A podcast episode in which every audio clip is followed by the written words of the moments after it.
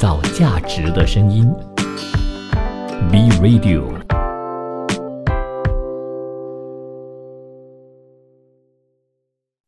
创造价值的声音，B Radio，欢迎收听今天的新兴企业家、新兴思维，我是你的主持 DJ L。那么今天非常高兴啊，一样的，呃，请到了一个口才非常棒的这个嘉宾，而且他也是一个老师。那我问他他是谁的时候，他跟我讲说，我是一个小网红。哎，怎么会这样子称呼自己呢？后来我找了一下他的这一个 IG 里面，还真的是叫做 Allen 小网红。Allen，大家好，跟大家 say 个 hi。Hello，所有的朋友，大家好，我是 Allen 老师，诶，是为学生创造更多价值的有趣的历史老师哦，大家好。哇，非常棒！那一般上我的这个频道一直都在采访更多的企业家朋友。那今天有点不一样的这个穿插，不完全教你做企业家，但是绝对的今天的这个老师也不再是过去传统的老师，只是教课。那么其实大家呃没有这个机会啊，我比较幸运点，我现在跟 Allen 做着的这个远程的直播，你们是看到他有个非常漂亮的 studio，然后他在呃跟我完全就好像在直播室里面呃沟通的这个感觉，让大家去。带来更多的价值，然后我竟然发现他刚才有听他说吗？他说他是历史老师，所以是对历史很厉害吗？Allen 还是怎么样？OK，好，对于历史这件事情呢，其实我跟在座的所有的马来西亚朋友一样哦，就是呃，可能对这个历史也是恨之入骨的，因为我觉得马来西亚的历史其实很无聊一下，然后又很多马来文，然后很多东西要背，这样子的一个状况。所以我在小时候，就是在中学的时候，其实我的历史也是有拿过像二三十分啊，就是拿到很差的哦。然后之后呢，用了一套比较好的学习方法之后呢，诶，我发现我的这个历史八八三哦，那分数就可以上到八九十分，轻松拿到 A 了。所以呃，这个方法其实很简单哦，就是用一些比较。幽默、好玩、好笑的方法去记得那些重点跟了解那个故事，所以我每次会跟我姐姐一起去读书。然后呢，我们毕业的时候，我们的 Sejara 的 SPM 都是拿 A 加的，都很开心啊，拿到很好的这个成绩的。所以我就呃，对于历史这一方面有一点点的研究。我不是因为我很喜欢它，而是我知道怎样去拿到好成绩，怎样不用那么的难受，然后就可以把这个最讨厌的这一科哦轻松的学好啊。这是我主要教历史的原因啦。嗯。我觉得考得好跟爱不爱好像是两件事情来的，但是 你的确是抓到了窍门，如何去让你能够考得好。那可能考得好在这里定义的指的就是你能够把一些重要的关键事件，或者是呃在这个考题里面想要问的问答里面，可以给出一个很好的答案。但是你爱历史吗？嗯，我本人啊，我本人讲老实话，我没就还好，对不对？没有很爱历史诶，我觉得哇，有时候 OK，我喜欢历史故事啦，But 呃，很多时候历史是要背一些可能跟我们比较无关的东西，所以这个是大家恨的原因。而且呃，大家都知道，呃，马来西亚 S B M 的历史是全部是马来文到完的。相对于华人来说，如果你的华语没有呃，就马来文没有这么好的话，其实是雪上加霜的一个感觉啦，是蛮难受一下。嗯，OK，我们来问一下，因为 Allen 其实看起来很年轻啊，Allen 今年多少岁啊？哎，这个啊，哦，我今年二十八岁，二十八岁是什么时候踏入教育这个行业？了解一下你的背景，你是这个毕业了过后就突然间突然当老师，然后还选了当历史老师，还是你怎么样呃走上这个教历史课的这条路？哎，非常好玩。如果大家注意听我的声音的话呢，其实啊，我之前是有做主持人的。嗯，OK，那我是二十四岁毕业啦，我呃毕业于伯利士大学，我主修的是国际贸易，副修的是德语。啊，就是两个科目啦。然后毕业之后呢，其实一开始我就是做主持人的，就是那种婚礼主持人啊，那种啊什么长长久久永于爱河啦，哦，就是比较搞笑的这主持人。所以我本来就是比较喜欢讲话，比较喜欢表演的这样子的一个人来的。然后呢，呃，之前我们做主持嘛，拜五、拜六、礼拜有主持，但拜一到拜四没事情做，然后我就去做 part time 咯，就去做这个补习中心的老师这样子。然后那时候呢，我就把整个历史课改到很像 talk show 这样，脱口秀这样，我就一边摇屁股一边笑啊，一边讲笑话给学生笑。然后我发现到他们一边笑，成绩就拿得很好哦。为什么？因为他们愿意听你讲话哦。因为很多的呃别的不不要。就很多的老师或者很多的方式哦，去传达这历史的话，如果它不够有趣的话，其实是大家会不想去听的。所以呢，我就在补习班就开始做我的 talk show 这样子，我就觉得诶很好玩诶。就直到 MCO 的时候，就在呃 MCO 的时候，我们完全没有任何的主持收，所以那时候我就开始去教补习。哦，我就在线上教补习。那时候我是通过 YouTube 的平台是免费教补习。然后那时候我的呃资金也不是很足，所以我就用一个 laptop，用一个 Zoom，然后也没有任何的麦克风，没有任何的灯光，纯靠一把嘴巴就这样子教。然后我们一个影片呢可以录四十多分钟，就是呃呃可能顶个单杀度的第一课、第二课、第三课这样一课一课录着去。然后我也是无私的就把很多东西教育出去。诶。结果我发现到那个 view 不错哦。哦，然后呢，慢慢这样子做好半年之后呢，我就做好一个小 YouTuber 咯。在中学就很多人就讲，哎，你考试啊，考试快点去看 Allen 老师的视频，这样子。然后呢，我的呃这个影片呢就开始在学校广泛流传，很多的马来老师哦，对这华人学生也是束手无策，因为他们听不懂嘛。所以我的整个影片都是用中文教学的，而且我每一个字都尽量的去做翻译，然后会告诉你重点在哪里。哦，所以那个时候呢，我们的影片就一直传传传出来啊，然后就很多学生可能找到我们，然后就要找我们一起来补习这样子的一个概念。然后同样的，我们也开始制作很多的短视频咯，因为新时代老师嘛，所以呃，TikTok、抖音、小红书啊、IG 啊这些，我们都是有去录很多的一分钟短视频，教会你怎样去背，怎样去读哦。因为 s j a r a 课本里面很多很多个点嘛，所以我们就一个一个去做。所以其实我的这个公司，我觉得算是新生态的一种公司概念，就是说我们把教育娱乐化。那我本人相信哦，这样子的一个方式哦，一定是未来的趋势的。如果你有发现看到像很多的国家，像英国啊、美国或者中国啊，他们开始哦，慢慢的在他们的教育开始呢，就有很多的可能开场啊，有音效啊，有音乐啊，有很多好玩的这东西。然后我现在的整个教学模式就是把我在主持人学到的方法、讲话的模式，还有这种比较有趣的概念，然后把它套用进 Sijara 里面。哦，所以其实我不觉得我是在教补习的，我觉得我是在做 Sijara Talk Show 或者在做 Sijara Show 的。哦，最主要呢就是精彩，呃，给学生开心。然后呢，你开心，你笑，你了解了之后，你就会懂了。因为我们发现到，其实学生哦，会不会那一刻啦，不是因为他多努力。而是因为他喜欢上这个老师哦，他喜欢上这个老师的时候，他就觉得哎很有趣，很好玩哎，然后就会越来越多的内容，所以我就会扮演很多的历史人物啊，做很多的短视频啊，给小孩子就疼他们开心哦，就很像以前我们吃那个药，妈妈给我们吃那个药很苦很难吃啊，所以他们就会加一点糖果，加一点酸梅呃这样子进去啦。所以呃进来这个历史的这个模式，基本上就是因为我有主持人的功底，然后。因为我们的政府也有设定嘛，如果 Sijara 它是不及格的话，是不能拿到 SPM 文凭的。所以当时候出这一条 law 的时候呢，其实对于很多的嗯，就是呃非土族的这个种族，像华人啊，他们的马来文没有到很厉害的时候，其实会影响他们的升学率率的。所以呢，我觉得我的这个举动跟这个教育呢，对于 Form Four、Form Five 的学生，尤其是要考试、要毕业、要去大学的学生，是很有帮助的。嗯，大概是这样。那为什么会是历史呢？反正你这样教的，那按照我刚才对你的这个了解啊，不好意思啊，就是我刚刚也才认识你多一点点而已。那其实其实你并不是来自正规这个教育体系，你原本也没有要当一个老师，所以你并没有在这个正职的学校里面当老师，所以可能是一个课外的补习，或者就是一个第三方平台的这个教育的的这个动作。然后之前在这一个疫情之前，呃，是在呃这个线下去补习班去教，然后在疫情的时候，我相信你也吃到这个疫情的这个红利啊，让你的这个视频呢能够在这个小的地方里面，呃，来自北马的朋友嘛，然后呢，我们就可以同时间让全马的这些朋友都能够通过呃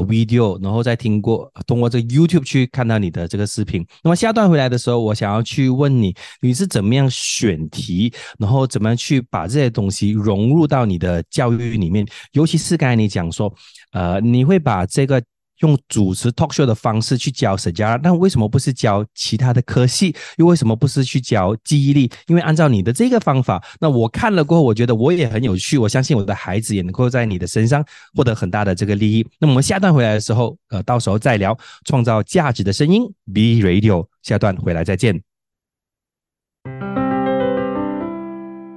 创造价值的声音，Be Radio。创造价值的声音，B Radio，欢迎回来，来到了这个第二阶段呢。刚才 Alan 我就问到你了，既然你有这个非常棒的方法，可以抓到小孩子或者是年轻人的这个注意力，那但是你的选题却选择了选 Sejara，当然你有讲说 Sejara 不及格的话很糟糕，也感恩啊，你有那么大的爱啊，去做免费的课程让大家去及格 Sejara，但有想过为什么？而且你还定位自己做 Sejara 老师吗？哎，有几个小小的原因的。首先，第一个当然是 Sejara 是一个很重要、很重要的科系啦。如果不及格就完蛋了，所以它在市场上面的需求力是一定是很高的。那最主要的一个原因哦，当时候我进补习班的时候呢，呃，我们的补习中心里面其实有很多的学校老师的正规的老师，所以呢，呃，很多的东西是他们早期会改我的啦。嗯，所以我就很了解整个的学校的系统，还有呃很多的方法，然后。当时候其实是没有老师要教 C G R 的。因为 Sejara 是一个很繁重的一科，你要想哦，如果我教数学，我学了一个公式之后呢，诶，就拍拍屁股不管我的事了，你就接下去去做。马来文的话呢，其实它并没有那么的局限，可是 Sejara 不是，它一本课本两三百页这么的厚，然后它的内容密密麻麻的，你需要从这么繁杂的东西选出精简出来，所以当时候其实有一个呃，算是吃亏就是赚到的一个点，就是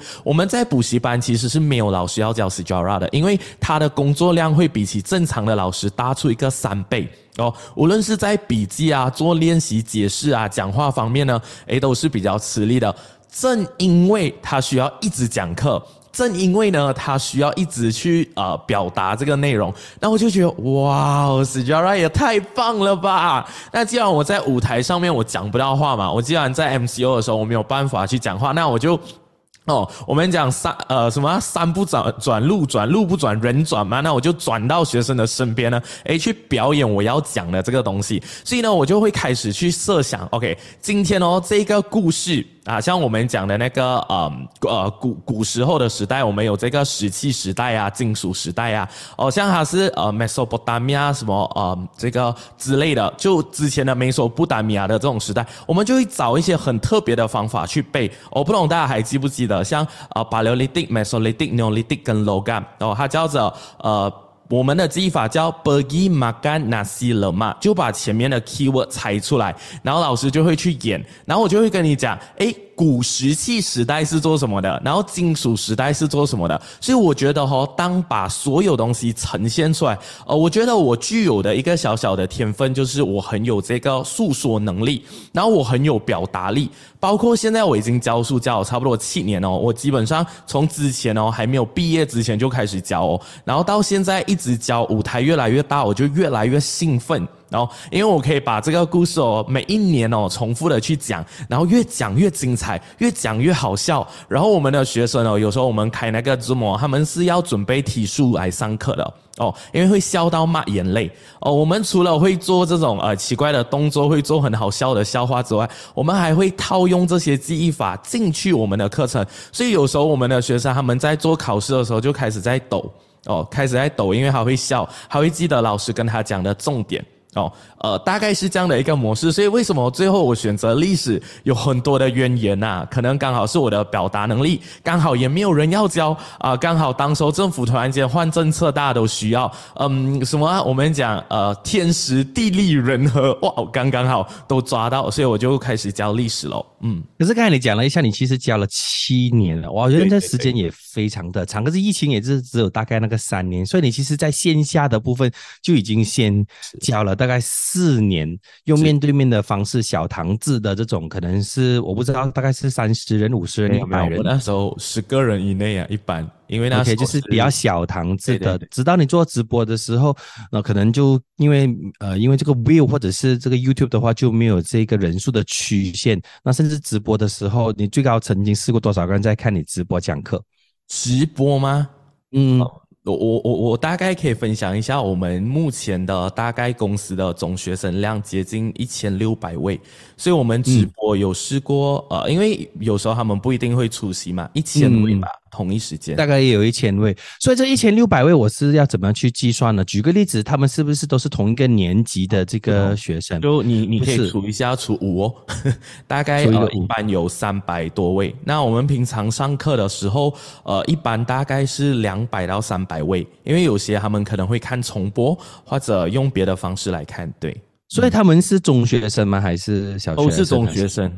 都是中学生，所以你们目前锁定的这个客户就是一些中学生，可能是从 Form One 到 Form Five 这整个的这个历史呃历史课，然后你就可以，你就必须要去很非常了解 我们正规教育里面的呃 Form Form One 到 Form Five 加入里面的每一堂课，那每每一个年级里面的每一堂课，在每一个 Chapter 里面的所有的故事。是，那讲了七年一样的故事，应该大概还是可以，还是很厉害一下。去去，好，那来，那我就趁这个机会让你来跟我讲一讲一堂这个这个故事。那我想要问一下你，在这众多的故事里面，有没有觉得某某一个故事，或者是某某的在教育体系上面，啊，你是觉得是很为难的，或者是让你觉得很挑战的？哇哦，你问到好一针见血哦。OK，哇哦，这个东西，嗯。OK，那其实身为一名华人的历史老师哦，在教历史的时候，我们很尴尬，因为呃，其实大家不知道，我们的课本是在这两年哦重新换过了的，全部里面的内容换过的。然后呢，我很老实的告诉大家，里面有非常多的名字会被删除掉。哦，汤都不见了，我就不特别 mention 什么名字啦。哦，反正就是呃一些利益上面的一些哦，反正我们的课本哦，我自己的感觉就是，他为了让我们马来西亚人更加的爱国而出生的，所以里面有很多东西，我不能说它是假消息，我只能跟你说，它是把一部分的资料呈现出来，有另外一部分的资料给盖起来。哦，打个比如，冰山一角。对，很多东西像最敏感的这个，几乎每一个老师，甚至在学校他们都不要教的，包括网络老师，我们几乎不会在网络公开的教。呃，五幺三事件、种族大屠杀，这个这个事情呢，我们把它往下拉的时候，其实里面是有很多的内幕、很多的细节，可是课本也是草草带过哦。然后都是塑造一些大家都很友好的一个画面，所以每次教到这样子的一个模式的时候，有时候 Allen 老师我自己也是很难以启齿的。然后五幺三事件结束了之后，它就产生几个组织嘛，像我们讲的这个叫马 pen，然后他们就开始做 r u g u n a g a r a 国家用什么样的方法呢？禁止哦跟阻止我们的个种族煽动的这些法律，呃，这些都是很敏感的东西。然后我们的 Sejarah 为什么会成为必修课呢？因为大家都知道选举哦。我现在是换去十八岁哦。哦，就是十八岁后就可以选举了，所以整个 Form Five 的课程哦，基本上都在学本 I J M，就是以前我在 Form Six 学的本 I J M，就是投票啊，多少岁可以投票啊，坐牢的可不可以投票啊？然后呢，我们的候选人是怎样啊？选举制度是怎样啊？人权在哪里啊？像什么哈格贝巴三不刷热，像我们讲的呃言论自由，那马来西亚有三个 R 是不能讲的，像种族啊、宗教啊跟这个王族的，那这些不可以讲的东西，可是他在课本又希望我们老师讲给学生听，所以呢，他就会处于一个很尴尬的一个边界。所以我们有时候不懂要把所有的内容讲出来，还是就是草草带过。那我自己的做法，通常啦，如果要讲到比较深入的话，我们都是关起门来，然后跟我们的朋呃，就是先打好防御针，然后好好的把一些资讯啊传达出去。所以其实 Sejara 课本里面哦，它包含了很多的。种族的主义包含了很多的政党的宣传，然后还有很多的算是如果讲不好听叫洗脑啦，讲好听就是呃让我们马来西亚更加合群的一些模式。所以呃，因为我是从以前我的年代就有读过我版本的 Sejarah，然后我们为了要得到求求实求证嘛，我们也去读啊大量的这个 Sejarah 的书籍，然后加上我们的团队，其实我们公司哦这里的很多人啊，很呃就是我们有携手。有 writer 啊，有其他的老师，我们也是去查阅大量的资料，所以就会觉得课本的资料可能跟很多的事实的资料可能会有出入。这样子，可是没有办法，因为我们要考试嘛，所有的内容必须要根据课本来定义。所以我跟呃我的学生讲哦，呃，你不要在外面找资料了，然后骂老师、骂政府、骂什么没有哦。我们看到 Sejarah 不 good text，我们都要跪拜哦。为什么？因为它就是考试的王道，所有人都必须 refer 那一本书哦，就大概是这样，嗯。所以不管真相是什么，真理就是你课本里面的答案。只要这个乖乖的跟着课本里的这个答案公式写出来的话，那么你就能够及格。好，这一段非常的精彩，我们下一段回来再见。创造价值的声音，B Radio。创造价值的声音，be Radio。创造价值的声音，B Radio 来到了这个第三阶段。OK，那 Allen 老师就在这个时候就突然间就想有一个想法，想要问一下你呢，你的这个自己的起承转合，那现在看起来是非常的成功，也非常的顺利了，也得到了一般啊学生的这个爱戴和这个支持。那想要问一下你，在这整个的转型的过程里面，其实你又面对过一些什么样的挑战，或者是？所谓的这些高光时刻背后，又有一些什么不为人知的一些心酸的历史和故事呢？哇，我被你问到，我都鸡皮疙瘩了。的确，呃，很多的老板可能是从企业家出身，然后呢，慢慢去投身他的行业。而我本身是以艺人的这个形态出身的，就是呃，for 讲话、表演啊、教书啊这一方面，我已经集合了。我觉得我最难的一个过程，就是如何。从一个主持人转成一个教育企业家的这个整个过程，然后我们从开有限公司的整个过程，像 accounting 啊、human resource 啊、所有的 law 啊、contract 啊这些东西呢，我觉得是很大的一个挑战。那首先，我觉得第一个东西哦，如果呢在听 radio 的人呢，大家是想要做这个创业的模式的话。我自己的感觉是，现在的这个时代哦，其实是红利时代，是网络红利时代。以前哦我们创业是很辛苦的，就是说要用很大的资本。因为在我大学的时候，其实我跟我舅舅有合开一间雪糕店，然后那时候是卖 ice cream 的。可是那时候就花了很多钱，就至少花一个三十多千去买那些机器，做一些小小小小的装修。可是其实是很难呃回本的。可是你发现哦，现在其实年轻人可以通过网络的这个角色，去把它推起来。所以我觉得第一个挑战哦，for 我自己的创业，就是在网络的整个的运作。那其实呢，我的网络的运作，其实我在中间有遇到一些高人呐。哦，我嗯，我我觉得应该可以讲啦，反正是我的贵人，就是大家不懂懂不懂这个好业哦？呃，Jonathan 你认识吗？OK，好，OK，所以呢，呃，好业哦，大家当时候就是呃打电话给我，他讲，呃，Allen，你教我怎样做口才啊，我教你怎样做网络的东西，然后我就想，哦，这么好，然后我们整个 MCO 的那一年的时间呢，我们每个星期三都这样子 Zoom 来呃见面，然后呢，我就会教他，哎，怎样讲话，怎样去铺陈啊，怎样去吸引别人，然后他就会跟我讲，哎，怎样去做这个 YouTube 的怎样的呃演算法，TikTok 怎样弄啊，然后我就开始去学习了，所以我觉觉得在创业的整个过程哦，必须要把自己的认知技能提高。嗯，我我觉得我自己身为一个老板，也是一个老师啦，甚至也是一个学生哦。那像我们也是很常在一些课程上面会遇到呃彼此啊朋友啊，你会发现很多的企业家，很多的人哦，他们都是活到老学到老，一直要 gain 很多的这个 knowledge 啊。OK，好，那接下来我要讲另外一个蛮大的挑战呢，在我的职业生涯当中，我觉得是有一点小小的重呃重创的，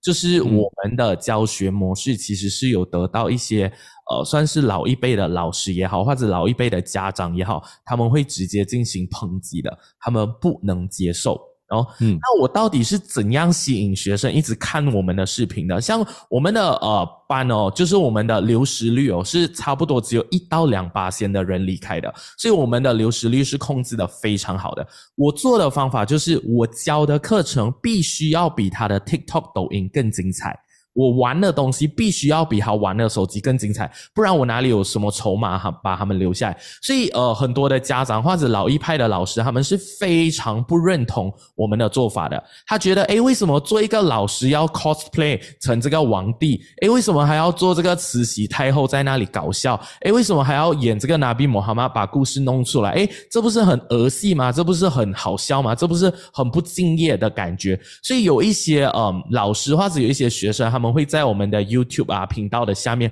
会讲，哎呀，这个什么为人师表啊，怎么在这里搞鬼搞怪啊啊，谋雷精定啊之类的。所以呃，当时候遇到这样子一个挑战的时候，呃，我自己看了是很伤心。当然，我觉得这可能马来西亚来讲，一百八仙就会有五八仙这样的一个人出现，然后他们会反应就觉得，哎，你做老师你不应该这样子做啊，你应该要正正规规的把知识教成。哎，为什么你为人师表在那里蹦蹦跳跳？因为你是儿。儿童节目嘛，反正就很多这种负面的声音。可是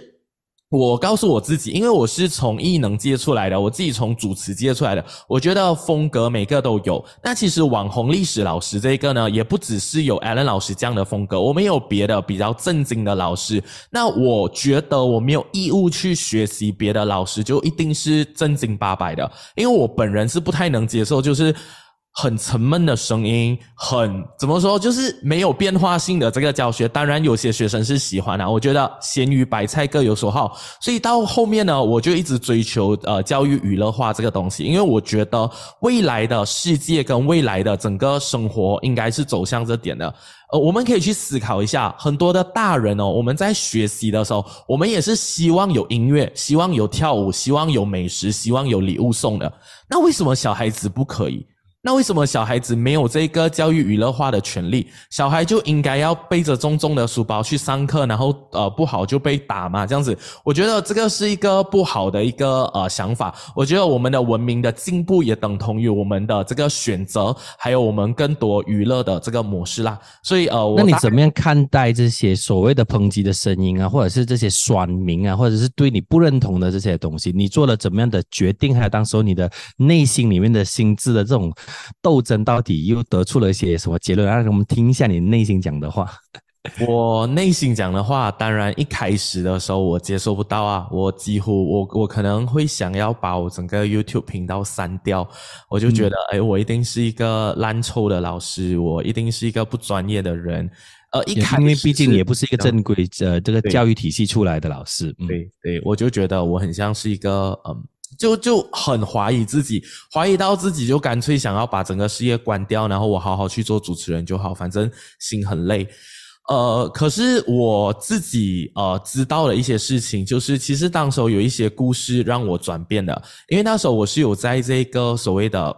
我要讲跟你说好一种。算是感化院吧，改造中心哦，就是专门找一些很像自闭症啊，一些呃比较心理有问题的小孩啊，我专门去教他们。然后当时我们教可能也是小班制的。然后我记得有一个小孩孩子哦，我就一直呃跟他玩哦，就一直跟他讲，哎，这个你明不明白呀？他又不理我。他我问他你明不明白啊？他就讲不理我。然后过后我问他你明不明白啊？他就然后我就自己配音讲明白，我明白这样子。然后那个那个孩子就看着我就呜这样子哦，他就觉得呃很有趣。然后过后下一次我问他明不明白，他就很慢的讲呃明白这样子。哦，我跟你讲，当时我眼泪直接流下来，因为我觉得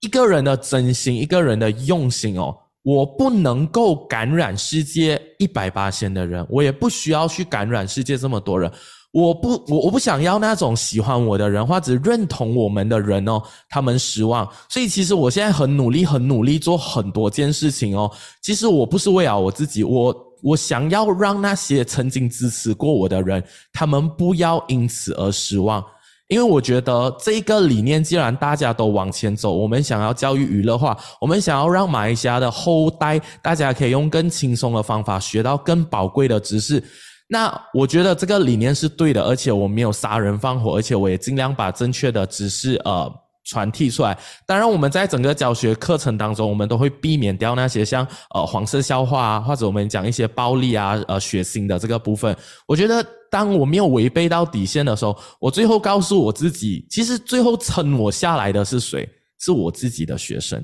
嗯嗯。那在这个 channel 里面呢，有很多的这些负面的留言或者是不认同的声音。那目前你现在是怎么样去处理的？负面的留言哦，我很简单呢，我就点个赞罢了。我叫我的助理不要理他，因为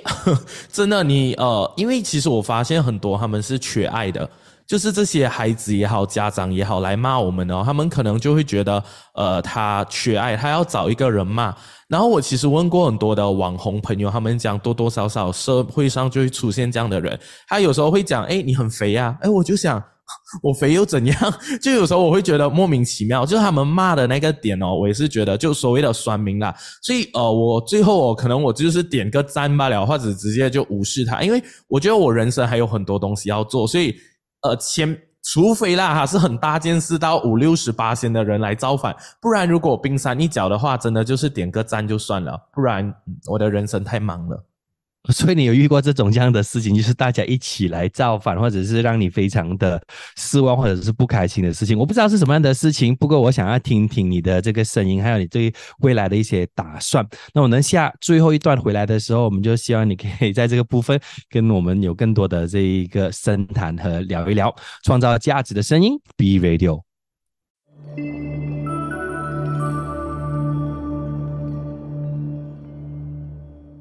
创造价值的声音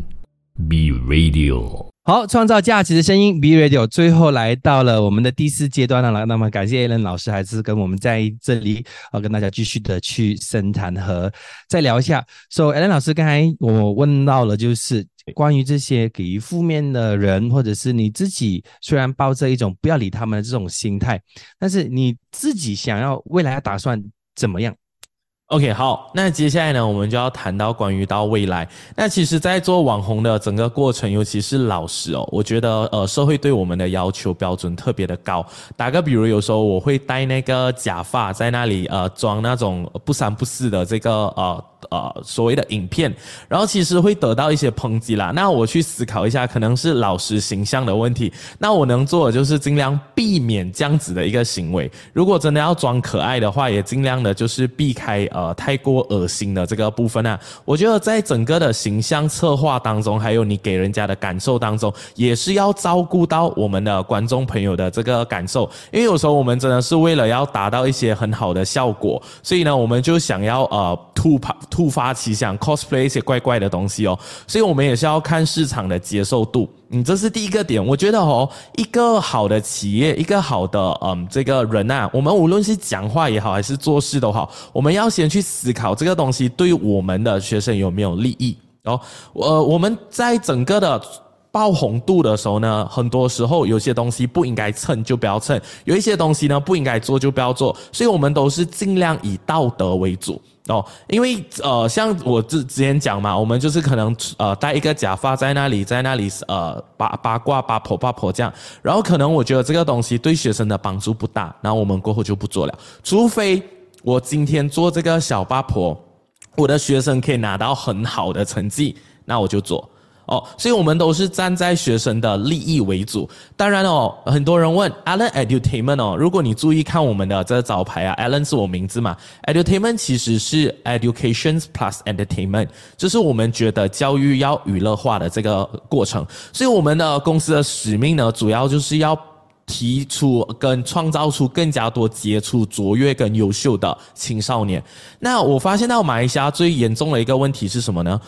哦，我们的青少年不能讲不能表达，不能代表 Malaysia，什么意思？因为可能现在的科技的进步，然后别的国家，好像新加坡也好，还是我们讲中国也好，他们都有训练他们的孩子在这个呃讲话的模式跟表演的模式呢，都更加的厉害。可是你会发现，马来西亚很多的孩子，他们不能够能言善道，不能够把很好的东西表达出来。所以其实我们 L A 的铁们走到后面的这模式呢，我们想要加更加多像一些所谓的口才。元素哦，就是教这些孩子怎样去讲话，教这些孩子在知识跟领导力方面怎样去走的。我们的团队的目标就是希望哦，因为我们公司的出现，十年或者二十年后，我们出来的孩子是可以 represent Malaysia 的，就是大家拿到麦克风的时候，大家不是呃被欺负的，不是那个呃躲来躲去的。哦，嗯，呃，因为这个是我自己观察到的，因为我在大学我发现到很多 Strict A 的学生，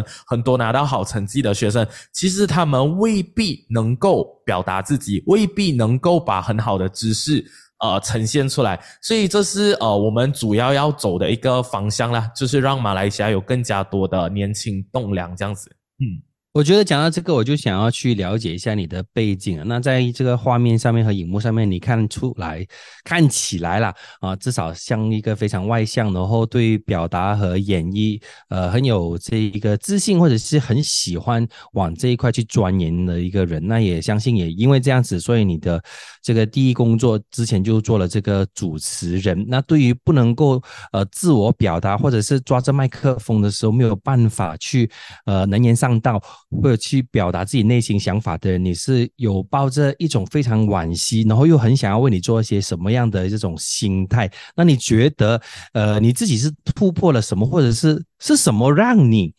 开始了这个旅程？那我相信所有的孩子长出来的时候，也没有讲说哪一个特别的爱讲话。那像马来西亚的孩子，如果爱讲话的话，反而应该是会被老师骂，被家长呃攻击，就讲说，哎，你们。不要吵，然后，呃，是谁去做了你生命中最大的这个鼓励，让你在表达和演绎的这个部分继续的成长？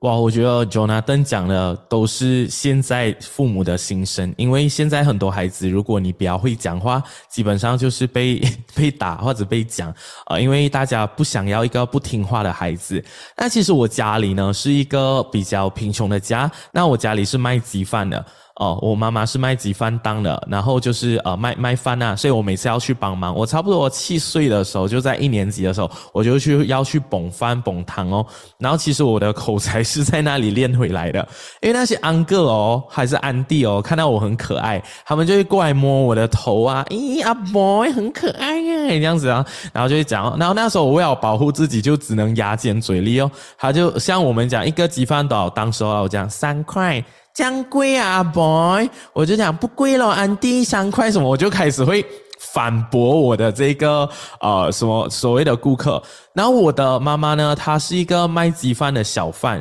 可是我妈妈很成功哦，因为她对于这个教育方面呢，她是很开放，她觉得教育是可以改变孩子的。所以我姐姐，我姐姐本身也是这个国际呃，就是国际学校的老师，我弟弟也是一名工程师，所以很多人就问，诶，这么卖鸡饭的孩子哦，就是可以做这么多的大学生出来？那主要的就是我妈妈给了我一个很大的的空间，让我们去讲话，让我们去发挥，让我们可以。去跟外面的人打交道，所以平常我跟我姐姐两个在外面，就是看到陌生人，我们都是可以侃侃而谈，而且就是谈很久也没有再怕的，就是出得了厅堂的这个概念。然后呃，我就在这样子的一直被鼓励的环境，虽然我家不是很有钱，可是他从来没有饿过我，然后也是有给我们去做补习，所以我跟我姐姐当时候，我们家有一个很特别的家规的，如果你不会读书，你就要去卖鸡饭。所以，如果你不去补习，你就要去捧饭。所以，当时我跟我姐姐很爱补习的，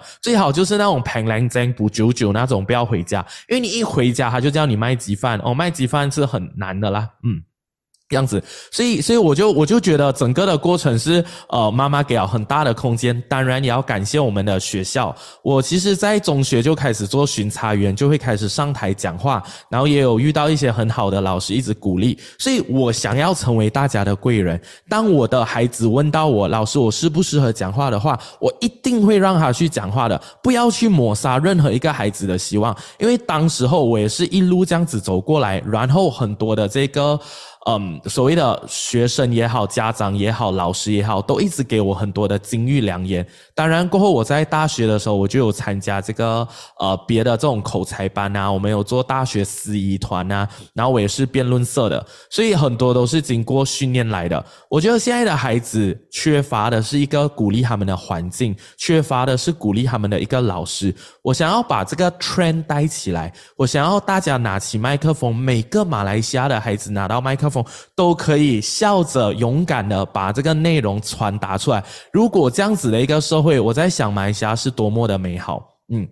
那你自己对于这个口才的部分，现在呃，或者是口才的教育这部分，又做了一些什么样的动作？哇哦，非常好！其实我们陆续都有在筹办当中啦。其实我自己本身认识非常多马来西亚的主持人，呃，一哥一姐啊，很多都认识。所以我们其实有在筹办新的一些口才培训班的牌子，当然有在做着啦。这里呃，先不方便把这些名字透露出去，因为我们都在安德在做着。然后过我们会陆陆续续通过 Allen 老师的能力，把这样子的口才的元素呃，把它宣传出去，然后让更多的孩子可以呃学习啦。我们会开。很多像一些小小的 branch 啊，线上线下都会结合咯。主要就是呃训练孩子的这个口才的部分，而且也希望通过这样子的一些讲座会跟活动，让一些孩子他虽然不会很富有，不会很有钱，或者爸爸妈妈哦他未必有很多的钱送他什么口才培训班，可是因为我们有办这种口才的 cam 啊这种东西，让他们每一段时间定期的提高他的口才